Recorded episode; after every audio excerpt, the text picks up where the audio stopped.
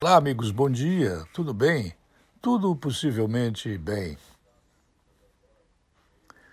Apesar da gestão da coisa pública hoje ser muito difícil, é difícil para o prefeito, é difícil para o governador, é difícil para o presidente da República, para o vice-prefeito, para o vice-presidente, para o vice-governador, é difícil para o vereador, para o deputado federal, estadual, para o senador é difícil para a imprensa, para todos nós que temos que fazer a crônica do dia a dia de uma nação que está aparentemente despencando, com a diminuição no seu produto interno bruto em 9,7% num trimestre.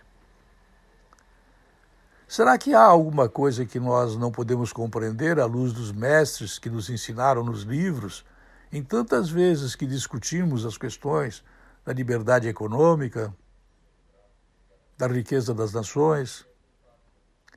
Será que é a hora de duvidar ou é a hora de investir e meter a cara e continuar a trabalhar?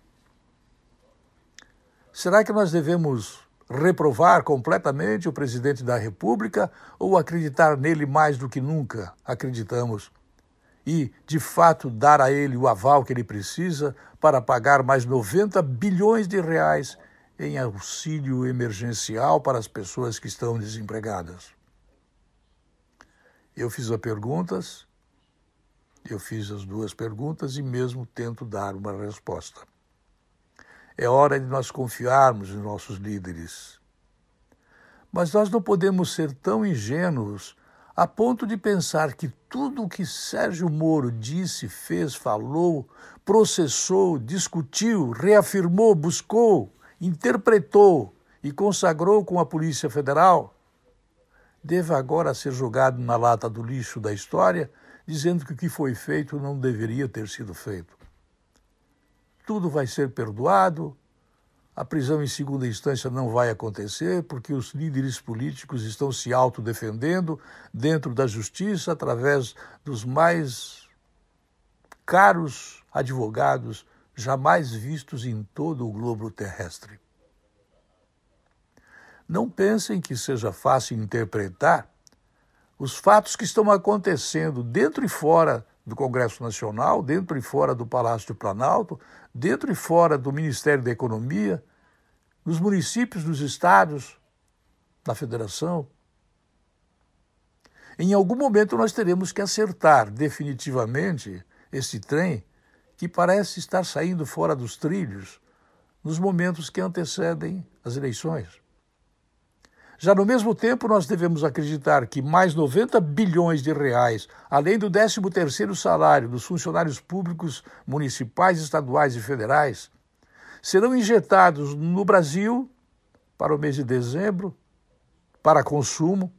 Acredito que não haverá poupança, haverá só consumo para alegrar o comércio, mais de 250 bilhões de reais que serão gastos por conta do poder de financiar a economia no Brasil de hoje. A pandemia ela já está sendo esquecida. Muita gente já nem mais pensa em máscara, em isolamento.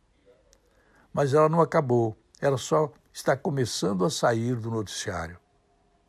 E assim como os aidéticos morrem por AIDS, mas já não se comenta mais tanto o fato de morrerem, assim também os pandêmicos da virose criada na China, eles já continuam a morrer, mas já não são manchetes nos veículos de comunicação como eram há algum tempo atrás. A pandemia não acabou. Os desempregos dos desempregados não terminaram. Mas, para que se possa ganhar uma eleição, e eu gostaria que o governo que não rouba ganhasse a eleição, talvez seja preciso abonar tantas pessoas que não têm nem comida em casa quanto mais fazer poupança por conta do auxílio emergencial. É bom nós pensarmos bastante, profundamente, nos fatos que estão acontecendo na história do Brasil recente. Para que nós amanhã não tenhamos que tristemente ser reconhecidos por quem nos suceder que nós fomos uma geração de destemperados, de desajuizados, de pessoas que não souberam conviver com as lideranças que existiam e que não tiveram coragem de prosperar, porque nunca se viu tanta maldade política colocada dentro de um país só. Eu volto logo mais.